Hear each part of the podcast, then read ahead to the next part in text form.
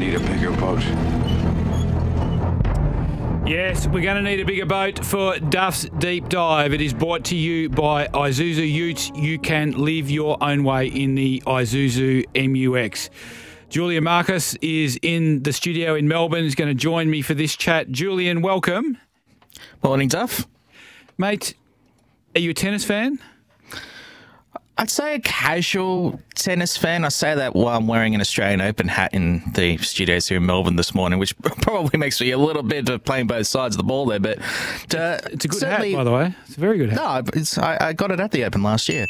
Um, thank you, uh, 1999. But uh, you know, as far as tennis goes, usually it's something that I'll pay heavy attention to across December, January when we have the tour come out on our shores, and then have a glance at across the year, particularly an Australian's doing well.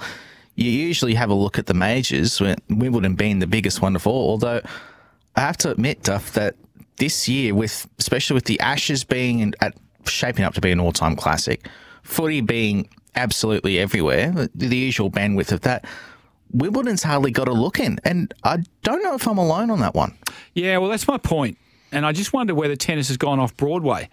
And maybe it has just temporarily, and maybe it is because the Ashes. Um, perhaps that's a factor because that's going on, you know, obviously in the same country, and it's and it really has captured our attention and our imagination. But I also wonder whether the fact that Roger Federer is gone and Rafa Nadal is virtually gone and Novak Djokovic is breaking all sorts of records, but he's the only one of the big three left. And Andy Murray was almost part of that group. It was almost a big four for a little while, but Andy Murray, you know, his hips gave out on him and he's running around doing an incredible job to even be out there. But clearly he's not at that level anymore. Um, it just feels like, and maybe it's a temporary lull, uh, it feels like tennis just isn't quite the same at the moment. I used to love Wimbledon. I used to, you know, sit up every night. I'd watch the games. Um, it didn't matter whether there was an Australian in contention or not. Um, if there was an Australian in contention, um, that obviously enhanced it. Um, although I've never been a massive Nick Kyrgios fan, I have to admit. Um, I was a I was a big Roger Federer man, so I always wanted Roger Federer to to do well, and um, you know you wanted to see him play Nadal, and you wanted to see him play Djokovic, but you wanted to see him beat them, and you felt emotionally invested in that, and I'm just not. Now maybe that's just me, and um, perhaps people can share their thoughts with us and their feelings with us on the Temperate Bedshed text line on 0487 736 736 or call us on the open line 13 12 55. So the results overnight Djokovic gets through to another semi final. He beats Andre Rublev in four sets.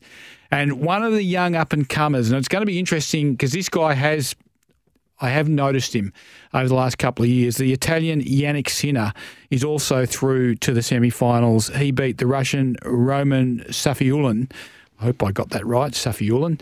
Um, so he's in a semi final as well. Now, he's one of the young guns coming through, and Carlos Alcaraz, who's another young gun, he will play Holger Rune in another quarter final. That's tonight. Um, so we'll get some young um, interest out of that. And Daniil Medvedev will play Chris Eubanks. Chris Eubanks is an interesting one, um, American guy. He's got um, a lot of athletic ability. He might be one that we um, get really interested in as we're going forward. But I think we're starting to realise, um, Julian, just how special those players, Federer, Nadal, and Djokovic, have been.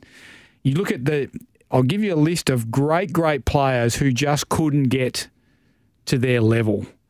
Um, now, Wawrinka, Stan Wawrinka, of course, won a couple of majors, um, was a very good player, was just a little bit below them. Andy Murray, I've already mentioned. Marin Cilic won majors as well. He was not quite at that level. But these young guys, we all thought as they were coming through, we all thought this guy is going to be the next big thing. And they couldn't get to where Federer, Nadal, and Djokovic were. Uh, Tsitsipas, Zverev, Rublev, Shapovalov, Tiafoe, Medvedev, who's going to play in the quarterfinal tonight, Dimitrov, Raonic, Dominic Thiem. all of those players we thought as they were coming through, we thought these guys, th- these will be one of the next big ones, and they couldn't get to where the big three were. It may just be that we've just seen an era where we've seen the three best players of all time in tennis, and it's going to take a while for the sport to recover from it.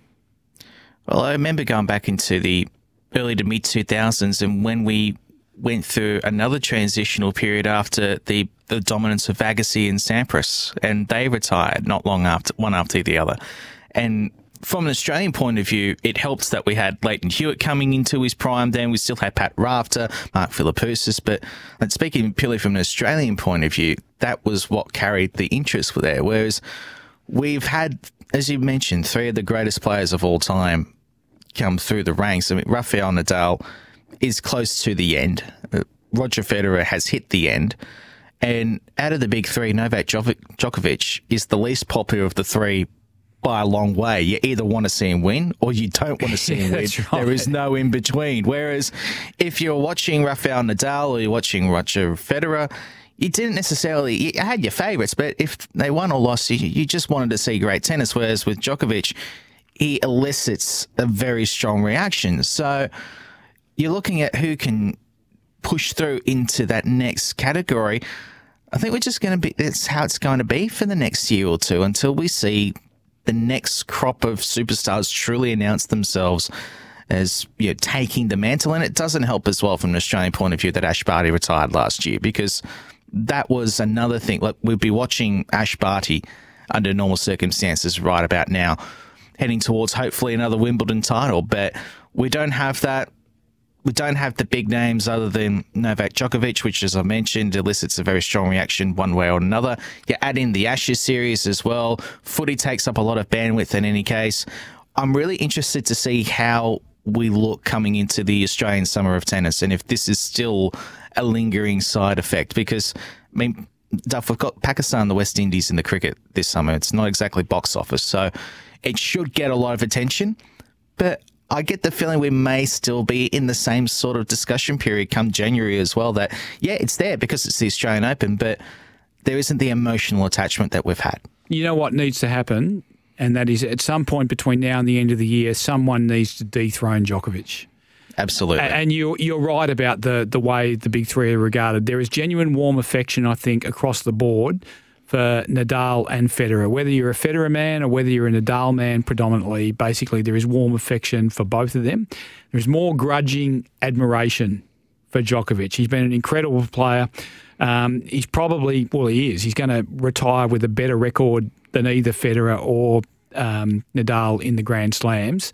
Um, so um, kudos to him. He's been amazing, maybe the greatest tennis player of all time. But I think in order for the sport to to surge forward, if you like, as opposed to have a big lull, I think someone needs to dethrone Djokovic. I suspect Alcaraz is the most likely. Now he plays in the quarterfinal tonight, as I mentioned, against Holger Rune. So maybe he's the one that can get it done. Um, I think Medvedev has been there and never quite been able to. He obviously plays against Eubanks. Eubanks looks like a good player, very athletic, um, powerful game. He looks like the sort of player that will draw people to him. Um, but we need one of these young guns to take it off Djokovic, not just have Djokovic ride off into the sunset uh, while still on top of it. And yeah, the women's game, you're right. I mean, um, um, Ash Barty is a massive loss uh, in women's tennis for Australia in particular.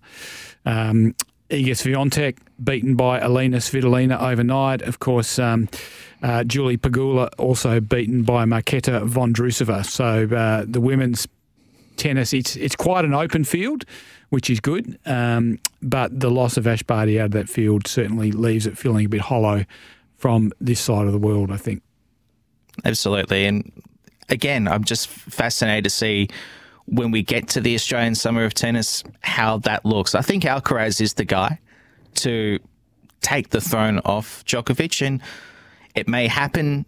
You know, in the before this year is out, or it may be that the Australian Open might be the period of time where we see him really emerge as that new challenger. And if that's the case, then that will reignite excitement, I'm sure, amongst the casual fan because you have the rusted on tennis fan that is going to watch no matter what. But we're talking about the casual fan, and the casual fan's interest in Wimbledon certainly is lulling. And it's not just here in Australia. I think it is largely across the board. It doesn't seem as big as it usually is, Duff, Wimbledon. And it's the most prestigious of the Grand Slams.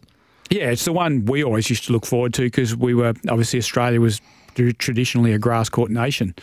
Um, so the fact that um, you know we're watching Wimbledon and we're just sort of having a passing interest in it, as opposed to being really uh, caught up in it, I think it's I think that's significant. Jannik is the one I would like to see come through. I think you're right. I tend to favour Alcaraz. He's a stronger player.